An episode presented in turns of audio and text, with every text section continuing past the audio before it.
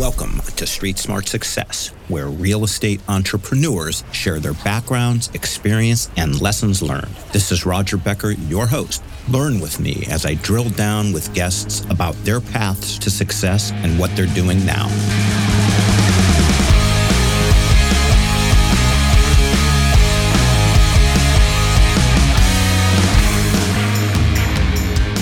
So today we have with us an incredibly successful lady who is in the multifamily real estate space, taking distressed properties and stabilizing them. And, and by the way, it may be other asset classes. I'm not sure, but that's what we get to find out on this podcast, not to mention a bunch of other things. She is the CEO of Clear Investment Group. She is Amy Rubenstein. Amy, welcome to Street Smart Success. Thank you so much. Thanks for having me. You got it. So, Amy, tell me a little bit about yourself prior to your foray into the wild world of real estate. uh, well, I've been in real estate for 20 years, so it's been it's been a long time. But before that, and I guess throughout, I, I actually studied theater and economics in college, and uh, also uh, run a nonprofit theater. So that is that's the other side, and that's the side that existed before real estate. And then I got into real estate, needing a way to support myself. So so that happened about 20 years ago. Wow, and you've done more than support yourself. It looks like. And out of curiosity, like, have you, have you done? Have you acted yourself? Oh yes, yes. That that that was what I was doing uh, after I graduated college. Now I, I, I act a bit now, but usually when I write stuff myself, and that's you know something that that is is a passion project. But most of my world is real estate now. Most of your world. So did you like try to like get into like movie acting, and did you ever like go to L.A. and you know try to break the ranks and become a star? I lived in LA for 10 years. That actually is where I started um, my real estate career. So worked there for a long time. Yeah, my love in, in the in the acting world is really in theater. But yes, I did live in LA and do that thing. Okay. So you're tough because you you've you've chosen two incredibly difficult paths to to be successful and well, how, well, so, one that one that has very little control and one that has a lot of control. So re- real estate is a is a much easier path. I'll definitely say that. yeah, so it was easy. So real estate's easy. Okay, now I get it. Um, well, how, how on earth do you go from you know theater? How does real estate get on your horizon? I see you went to Brandeis. They're not known, I don't believe, for their like real estate school. So how how, how does Amy get into real estate? Well, I, got into real estate in 2003. And I will say that you didn't have to be very smart to do well in 2003. Um, so those were good learning years, those first few years when the market was really on its way up.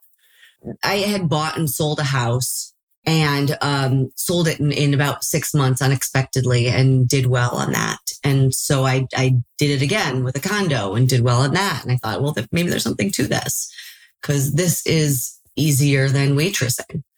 And so I started learning more about real estate, got my broker's license, um, and then syndicated a very small deal, six studio apartments, no parking.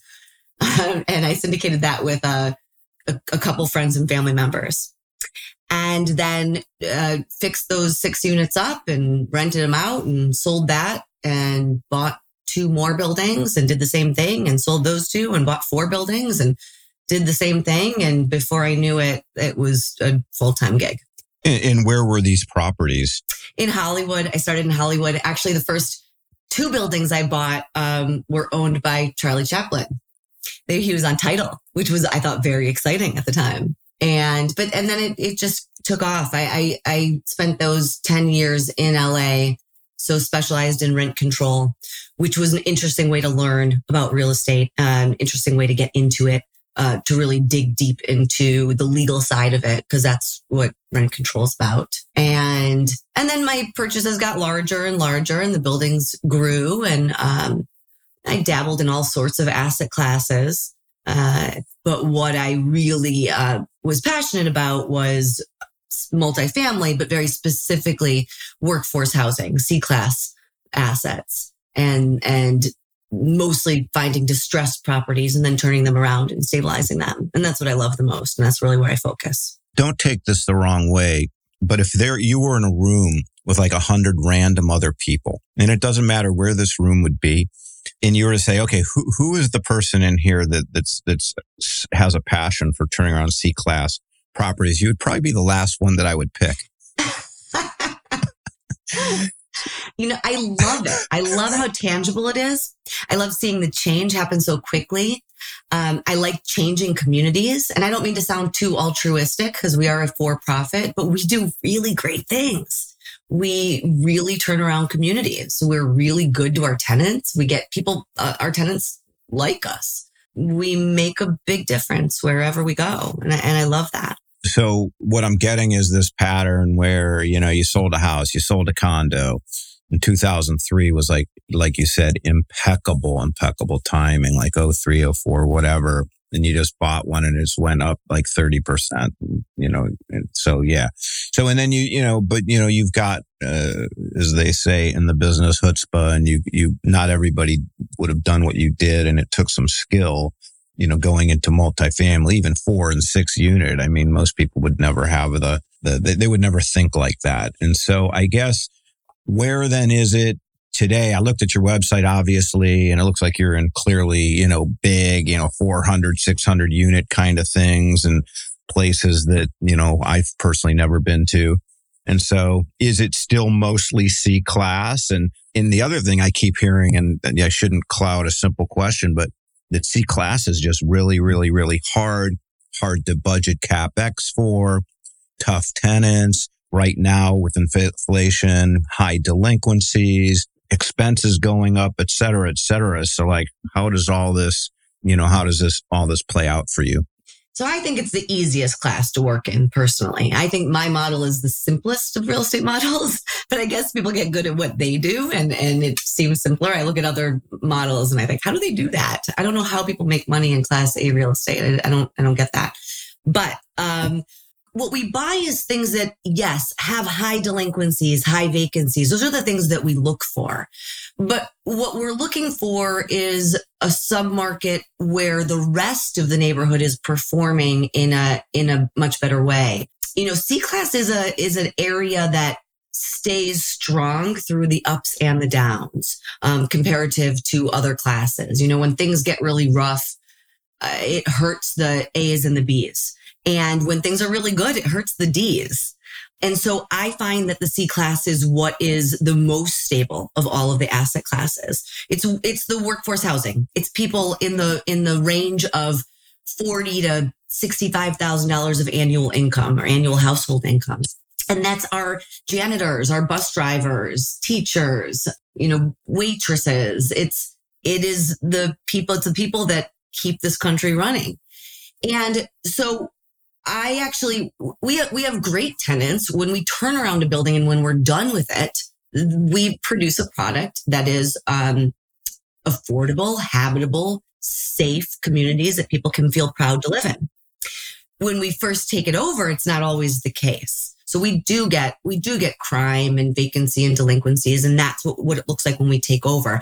But that's not how the neighbors, uh, how the neighbors are. If, if it's an area that's going to be dangerous or um, the whole area has high vacancy or the whole area is um, falling apart that's not really going to be our thing. Uh, we don't we don't join sinking ships. But if it's just this particular property that's what we're looking for. We're looking we're looking for a property in a neighborhood that is just underperforming for that submarket.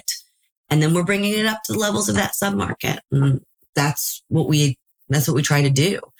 Uh, so how, I mean, as far as budgeting for, for CapEx and such, I would say the hardest part of our job is on the due diligence side before we buy the property. And that's where we go in and try to figure out what is this going to cost and what do we have to do to this property and what are these tenants like and how will we be welcomed into this community? Um, and those are the things that we work on to figure out before we get in. And so then we, then we model for here's what it's going to cost to turn this whole complex around. Here are the uh, here are the tenants that we're given at this at this moment, and we have to dissect why is the property not functioning well, and can we solve those problems? And that's all part of our due diligence how, how do you quantify and you know maybe this isn't something you can but how, how do you determine whether you'll be welcomed into the community? It's a, that's a hugely important uh, thing for us to do. So we have a few people that we need to touch base with. We need to make sure that the tenants want us there. So we are walking through every single unit that we buy literally every single unit and we talk to all of the tenants. And we ask them why haven't you paid your rent and we get a variety of answers from these tenants. It could be, well, my neighbors stopped paying their rent and they haven't been evicted. So we stopped paying our rent. Or it could be, I haven't had my toilet working in six months. So why am I going to pay my rent? Or it could be, I have five months of rent checks sitting right here on my kitchen counter, but nobody ever asked me for rent. So it could be a whole variety of reasons. And it's not always just that there's hostile tenants that don't want to pay their rent. That's sometimes the case, but I wouldn't even say that's the majority of the time. It usually is communication has fallen apart the property. And uh, the the ownership is not speaking to the tenants for a variety of reasons. You know, owners could fall into mo- most of these owners that we buy from are are in a distressed situation. So they have run out of money. Um, they've overextended themselves there could be any number of reasons why the property isn't functioning well. So that, that's what we have to figure out first as far as the tenants. And then when we tell the tenants our plan, okay, here's what we're going to do. We're going to come in and we're going to fix your toilet. We're going to come in and we're going to fix that leaky faucet. We're going to replace the the parking lot that is filled with potholes so you can't drive your car in here. We're going to reopen that pool that hasn't been opened in 3 years. And we tell them what our plan is and what we're going to do. And we say, if we do all of this, are you do you want to stay and pay your rent? And that's how we assess for each particular unit if we think someone's going to stay and pay the rent or if they're going to move out. We're going to have to um, budget for turning that unit. Um, so that it's that's the tenant side of it. So communication with the tenants is really important to us. On the other side, we've got the city, mayor's office, the police department, code enforcement, and we want to make sure that all of those people are welcome, welcoming us into their uh, community. And if they're not welcoming us, it's not the right place for us. We want to come in and we want to be the heroes. We want to be the darling of that city. Um, so that people are really excited about having us there. And, uh, generally people are. We lay out our plan. We give people a timeline. We tell them what we're doing and how we're going to accomplish it. And people are generally on board with that. So on the um, walking through the units, I mean, it seems that it seems really simplistic and just I, I could imagine a lot of people don't do it probably because it just takes a lot of um, you know gumption and you know which is a short supply these days. I don't know if you ever noticed that, but so 400 units. How long does it take to walk every single unit, and who's the we that does it? Yeah, we uh, we schedule three minutes per unit. And it is a variety of people that do this. I always do it myself. I don't do, I don't get to do every single unit myself, but I don't buy a complex where I don't walk uh, for at least a day or two. so I, I'm out there doing it. Um, and then I have other people in my, on our staff, uh, our head of asset management will come out with me and then we'll, you know, depending on how many units we're walking, we'll pull a, a few people from our office. We have some various people that can do it, and it's it's pretty systematic.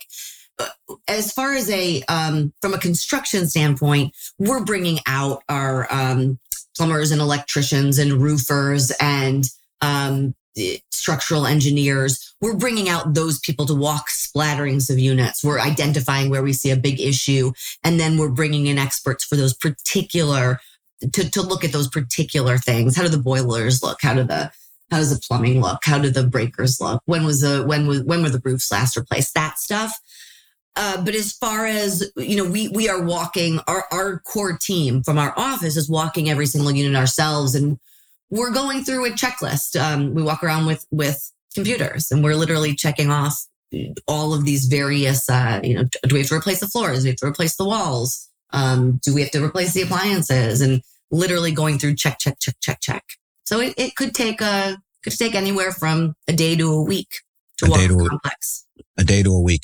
And so you're you're in markets kind of, you know, in in in various in sundry places. And so how do you find the teams, you know, the the plumber, the electrician, the roofer, how do you assemble those teams when you go to a different market? Kind of a simple question, but you must Yes. have a, a, a, a method to your madness. Sure, sure. Uh, well, we have a crew. We have a construction crew that works with us.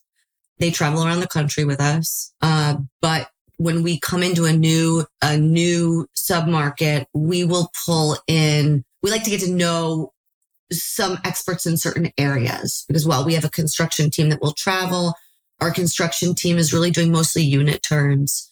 Um, they're doing general work and not specific work like uh, we're outsourcing paving, roofs, major electrical work, sprinkler systems, elevators. That's the kind of stuff we're outsourcing. And so part of our due diligence is making sure that there are enough contractors in a, in a town for us to work in. And we will pull in, you know, if it's a thousand unit complex, we're probably going to pull in three different electricians and three different roofers and so on and so forth. And then we're using that time to see what's going on with the building and also then to start getting bids on the building. And so we'll, you know, we'll pull in multiple local um, contractors to help us with that. Sounds like uh, a lot of work. And h- how roughly, like your organization in head count, like what does it take? What, what do you have? Do you have an office that everybody comes to, or some people come to, and uh, just the general s- scale of your operation? Yeah. I do not believe in remote work. so a part of that is I do own uh, quite a bit of office. so I, I really like our staff to be on site all together. We collaborate well together. Um, we're creative together. We problem solve together. I like that feel of a loud, crazy office where we're all um, you know, yelling across the hallway, getting each other's attention and, and really working as a team. So our core office is in Chicago. There are about 15 of us there.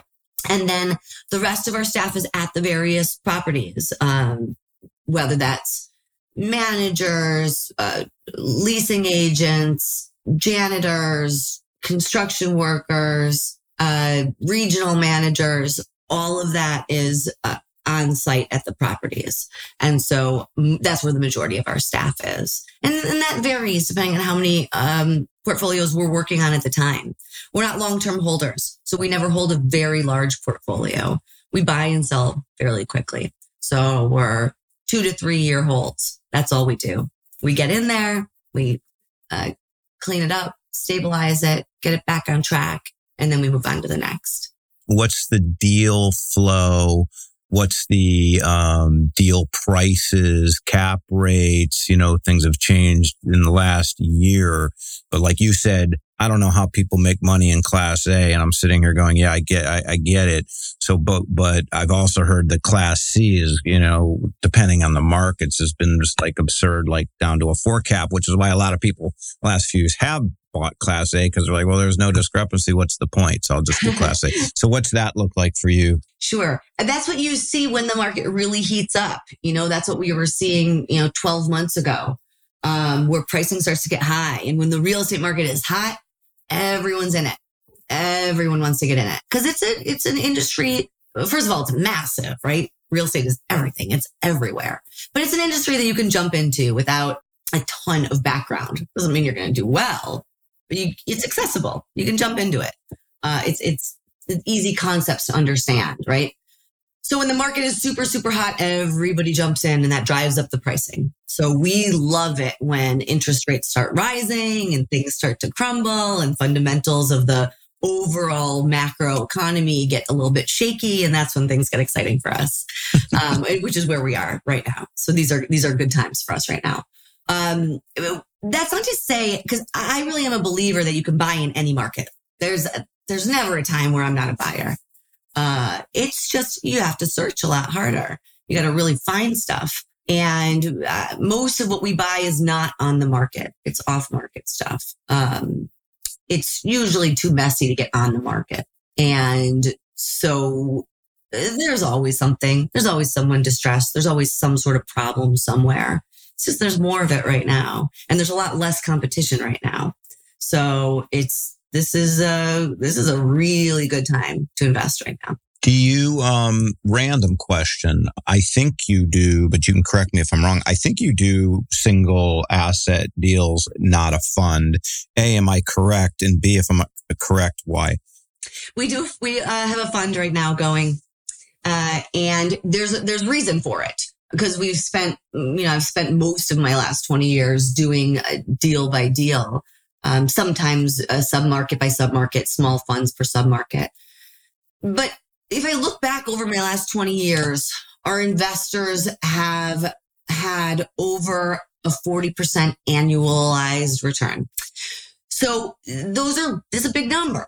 When I look deal by deal, we have some triple digit returns. We've got some single digit returns and a whole lot of double digit returns. And I always tell investors, you know, everyone always says, well, which, which one's the best one to get in? Should I get in this one? Do you, how do you feel about this one? Do you love this one? And I say, I love everyone. Everyone that I buy, I love. If I don't love it, I'm not going to buy it. So, and, and I'm highly invested in every single deal of mine. There's, I'm never going to buy a deal that I'm not going to be invested in. Like, no way. Um, because I want to be fully aligned with my investors and with, without a conflict of interest. Uh, so when I model out deals, they all look fabulous. I'm not buying a deal. It doesn't look fabulous when I model it out. But can I tell the difference between the one that is going to be a 200% return versus the one that's going to be a 17% return or the one that's going to be a 57% return? It's really hard to see that. You know, real estate, you can, you plan and you model and uh, through experience and lots and lots of years and many downturns, you you learn to be a really good um, guesstimator. But that doesn't mean we're going to know every single thing that's going to happen.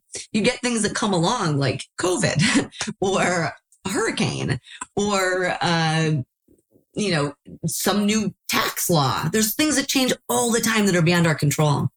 So there's only so much we can do to plan that. And so Sorry, this is a long answer to the question. I got time. It's a Saturday, and even if it weren't Saturday, I'd have time. But I even I even I even have more time Saturday. so that so that brings me back to why do we do a fund? Because I want investors to be able to have a smoothed out return, to be able to really see this. We are taking advantage of the overall market, of the overall uh, overall real estate investing, and especially when you hit a downturn like this, because I will tell you, we never um, play fortune teller. I will never ever make a living or make bets on fortune telling. I'm not a gambler. I, I, I don't believe in, I, am really actually not a, a massive risk taker. I, am fairly conservative.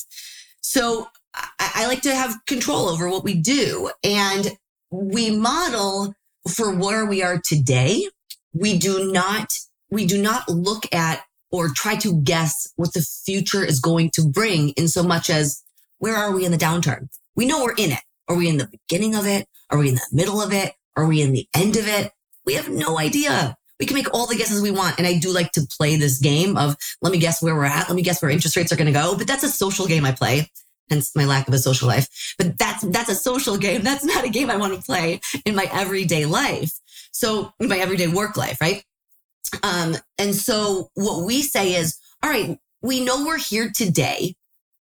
Generally speaking, downturns aren't, they don't come and go in a month.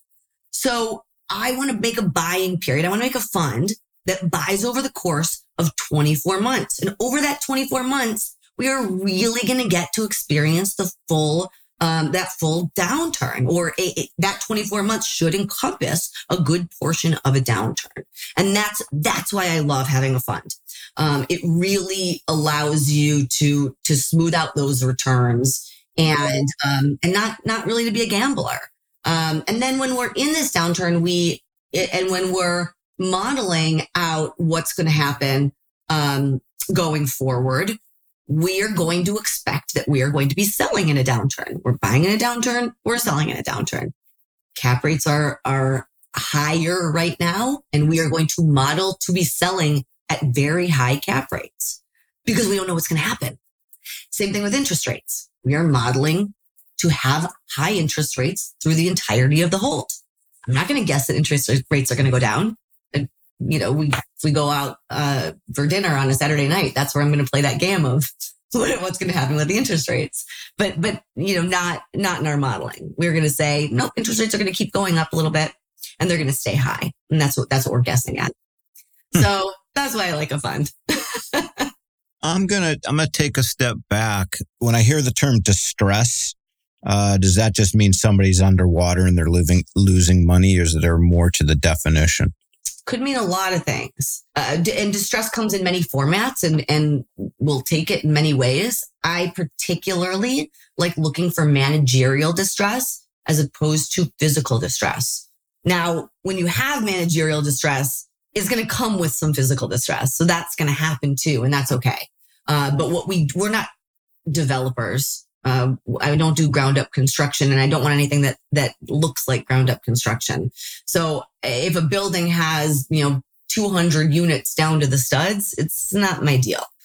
That's not to say that we won't take on some deferred maintenance, replacing roofs, replacing parking lots, a, a, a building here or there that's, or, or um, you know, 10, 20, 50 units that are down to the studs. That, that we can handle.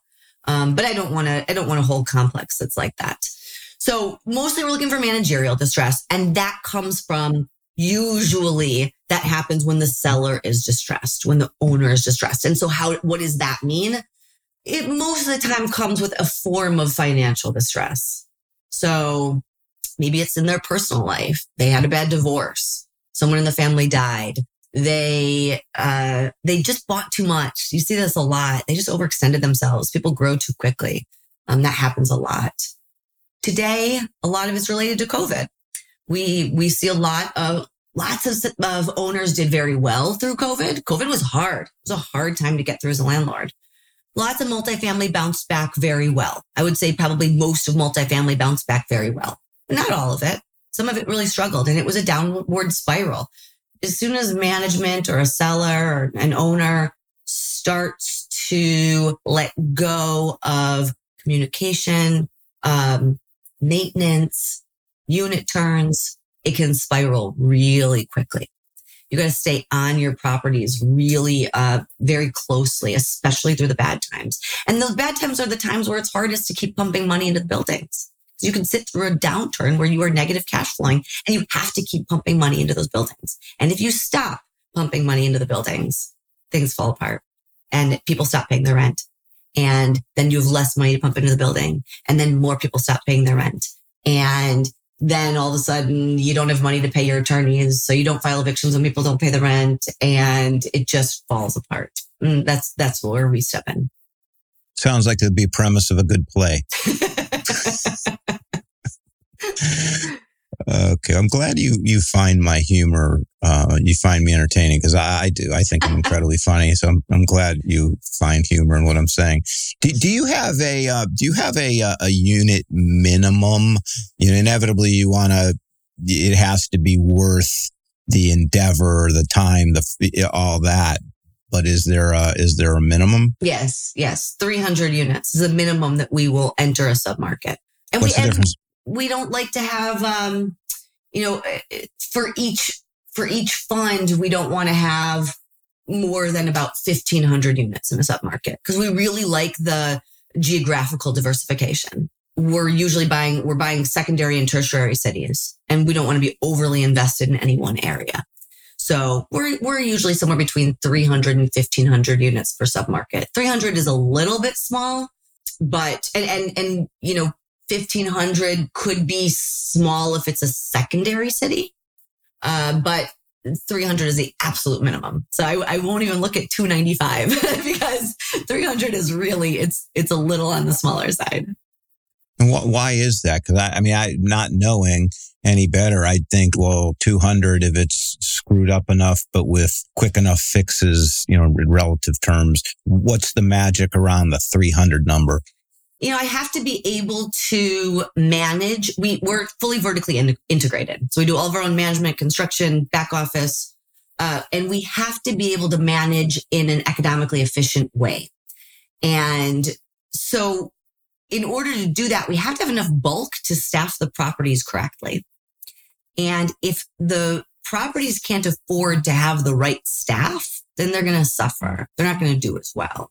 And I can't, you know, we, our core office, we will get out to the properties a lot, but I can't be there every day.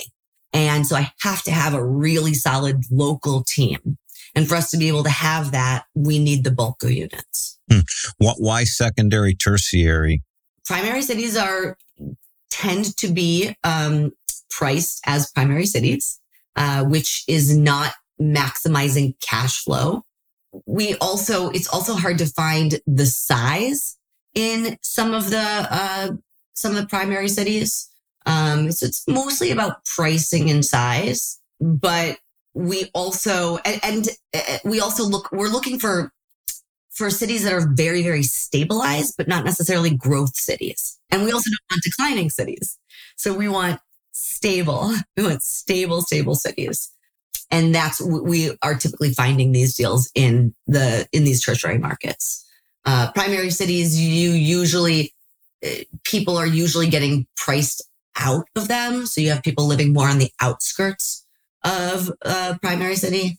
So that's where we typically land.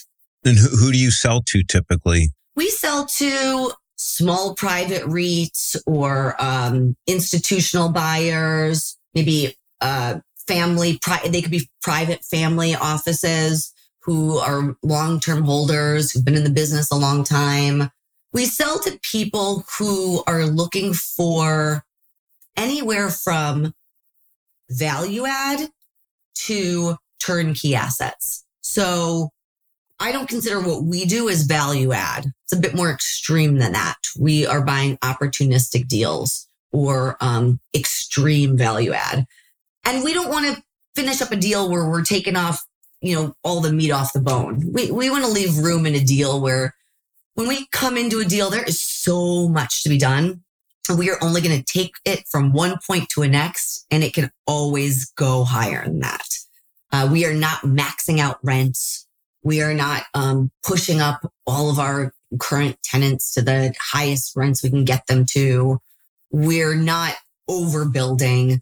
So there's always room at the end of the day for more, but also the properties are functioning very well when we leave them. And so if someone doesn't want to do a lot of work, they don't have to. So any, anywhere in that range of, of value add to turnkey asset is, is who we're looking for. We are in a particularly good niche because the really big guys don't want to do the heavy lifting that we do. They don't want to walk every single unit and talk to every single tenant and um, deal with a property that doesn't cash flow in the first year. You know, people always ask me, what cap rate are you buying at these days? And I said, honestly, we don't look at cap rates when we buy the deal. We look at what the pro forma is, but we're not looking at the current cap rates because if you're looking at the current cap rates, I would say most of our deals are negative cap rate deals. We're buying deals that either negative cash flow or cash flow very, very little. So it's, it's kind of a, I, I, I don't want to say it's an irrelevant number because it's a number. So it's a number that gets plugged into a model, but it doesn't really matter. It's just another, it's just another factor. It's just another number in the deal. I don't, I don't care if a deal is a, a negative cap rate or a, you know, four cap when I buy it. That doesn't, it's, you know, that, that one variable doesn't really matter. But, um, well, what I do look at is what is it going to be and what's it going to cost me to get there and how much money are we going to lose along the way? Those are the numbers I'm looking at. Um, what was the question I was answering? Oh, I have no idea. I forgot. I've, I've long, I've long forgotten because I was on to my. I'm thinking about my next question, so I'm, i forgot the last one. So we both, we both. No, no, no, no, no, no, no problem at all. Is the reason that you leave the meat on the bone? You're not you know pushing rent every every last penny and you're not completely is that the is that part of the strategy though too so that so somebody can come in and they could say well there's more room here to you know get an NOI up and blah blah blah. It's like is it yeah. intentional? Yes and no. And now I know what you asked me before. You said who are our buyers? And right. and, and, and so I, I I was trying to explain you know the why people don't buy what we buy when we buy it. And, and then how we create a, a place for those people to step in and buy it later down the road. As far as why do we leave meat on the bone? It, again, there's just a lot to do. And for us, we want to get occupancy up. Occupancy up is key in what we do because vacant buildings are less safe. Um, vacant buildings do not create the atmosphere, the, the, the culture that you want at the, at the property. It doesn't feel good to live in a building that's mostly vacant. So for us to achieve safety, uh, the right environment, uh, a place where tenants enjoy being, we want to get that occupancy up. So when we're looking at what are our rents going to be for our properties, we want to look at what is that submarket, what is that submarket rates? What are those submarket rents when we come into it? And we want to be on the lo- the middle lower end of what those rents are, but we want to deliver a product that's on the higher end of that. And therefore, that is going to fill up our properties as far as occupancy and it's going to make our tenants really happy. so uh, same thing with, we, we don't want our tenants to leave when we get there. We are not a company that goes in and tries to evict people and tries to, you know, push people out and displace people. That is not our thing at all. We want people to stay. And so if we're jacking up their rents to the highest market rents, we're going to lose a lot of tenants that way. So those aren't the first things that we're going to look at. And so therefore, by the time we finish a project, we're not maxed out on our rents. We've just, we there's plenty of room to go on them. So I guess it's not so much as leaving it as a tactic for sales, although I guess that's a byproduct of what happens. I got it. In the properties you're buying, secondary, tertiary, uh, off market. So is there, what, what does the competitive landscape look like? For, for on the buy side, I mean, are you rubbing elbows with other, are you elbowing other people out or? Uh, yeah. We're typically not bidding, bidding against other people. We're not, if a seller is looking for the highest price, we are not typically the right buyer. So we're the right buyer when someone needs surety of close. Uh, when someone wants um, straightforward, open, honest dialogue, and they want to get a deal done, and they want to know if they have a deal, and they want to know that they can count on that deal that's really where we come in. Um, also, if someone just doesn't have the, uh, the right, um, historicals, they just don't have any information to give buyers. Uh, that's where we come in because we're really doing our own due diligence anyways where it's great if someone gives us whatever someone gives us whatever seller gives us that's great information to have but that's not going to sway us one way or the other we're going to start from zero anyways when we start doing our due diligence so we don't really bid against other people. And, and I guess that's what makes this kind of a market a better place for us. There's just, there's more out there. And so there are more deals with, without the competition on them. Uh, and that's typically also why we're buying things that are not on the market. So yeah, we're not usually bidding against anyone. so how many deals do you typically have under ownership at one time? It can range anywhere from, I, I guess it can range anywhere from like six to 30 deals at a time. It, it's sort of just depends what's going on in the market. Boy, that's that that's that's a lot. Um, mm-hmm. I was not I was not expecting that. And then, uh, how do you raise capital? Inevitably, you've got you know happy investors. I mean, with those returns that probably go into deal after deal after deal but are you are you out continuously raising new money? Is it institutional money? Where does it come from? Yeah it's it's both. We started with friends and family uh, then that became friends of family members and family members of friends and their friends and family and so on and so forth and extended out. So i don't know everybody anymore.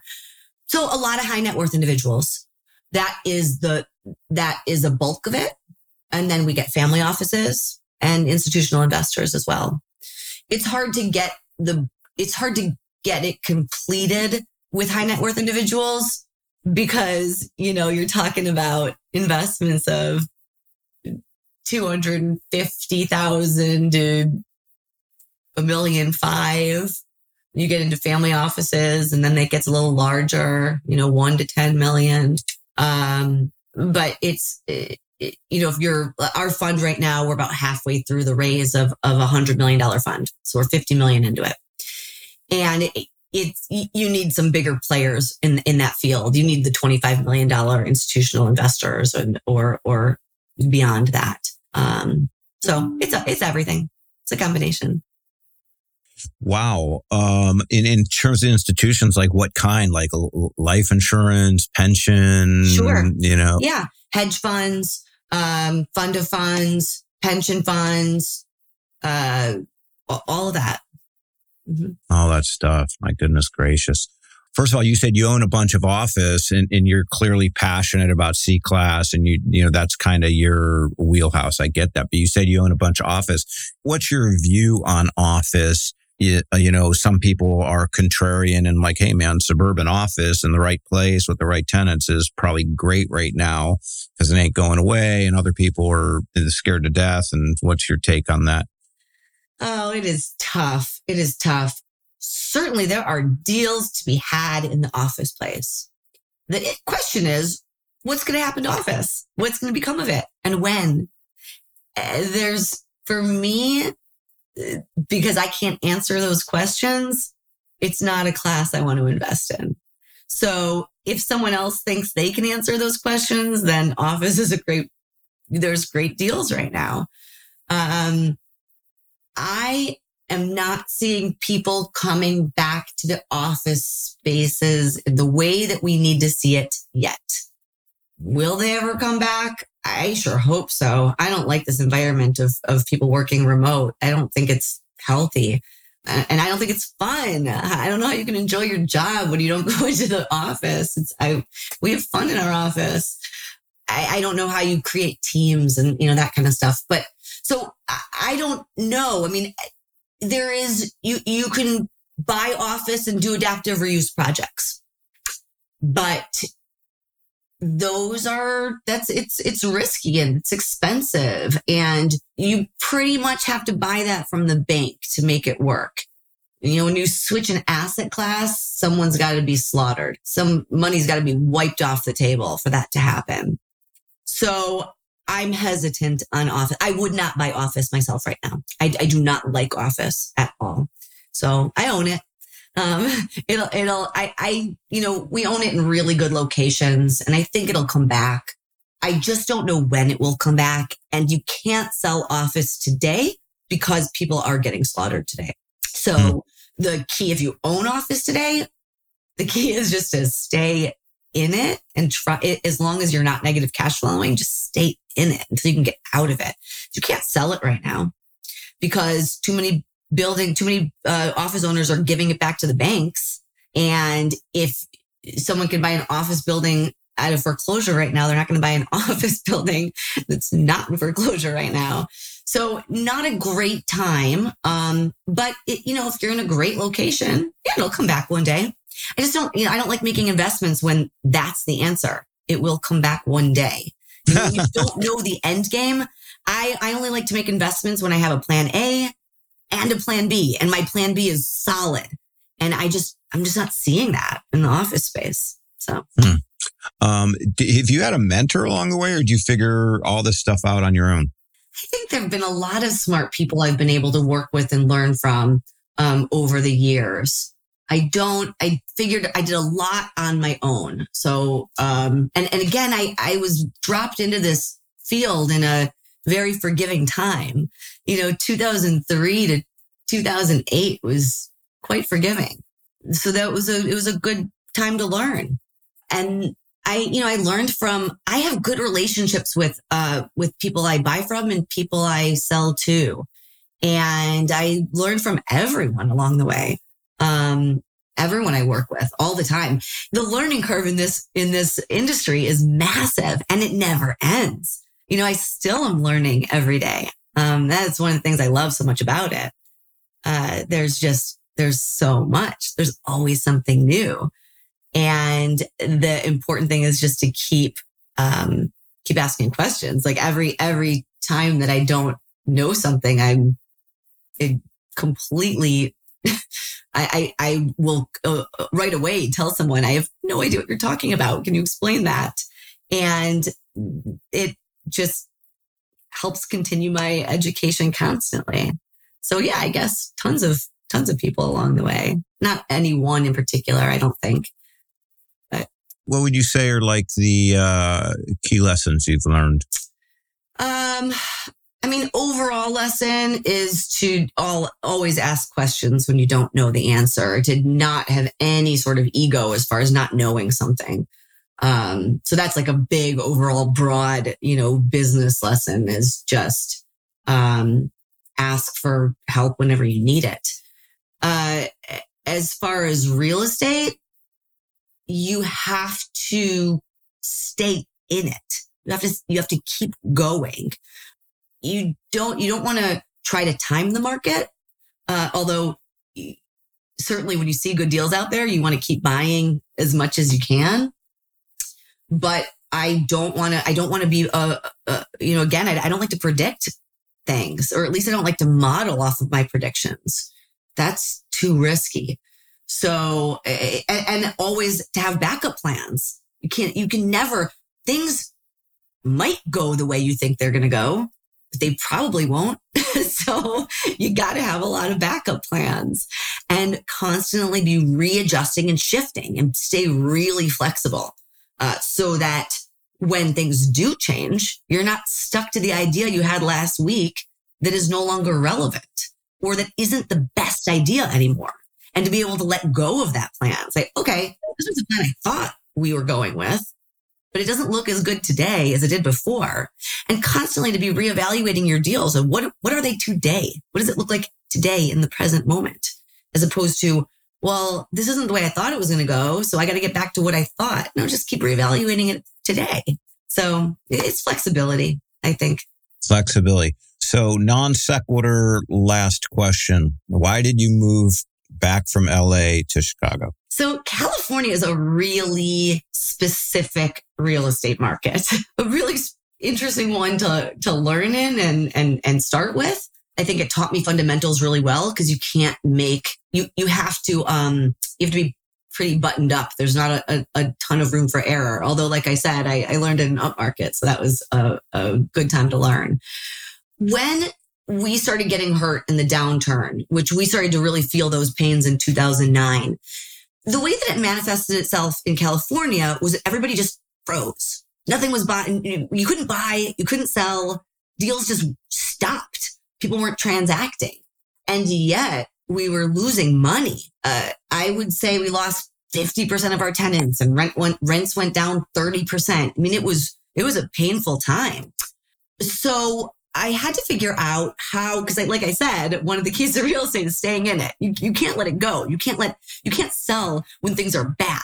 So you have to stay in it. So how do you fund negative cash flowing buildings when times get rough? You got to find, you got to find something to, to fund that. So I started buying, um, single family homes, bought and sold about 70 single family homes in 18 months um, because that was what where we were seeing foreclosures.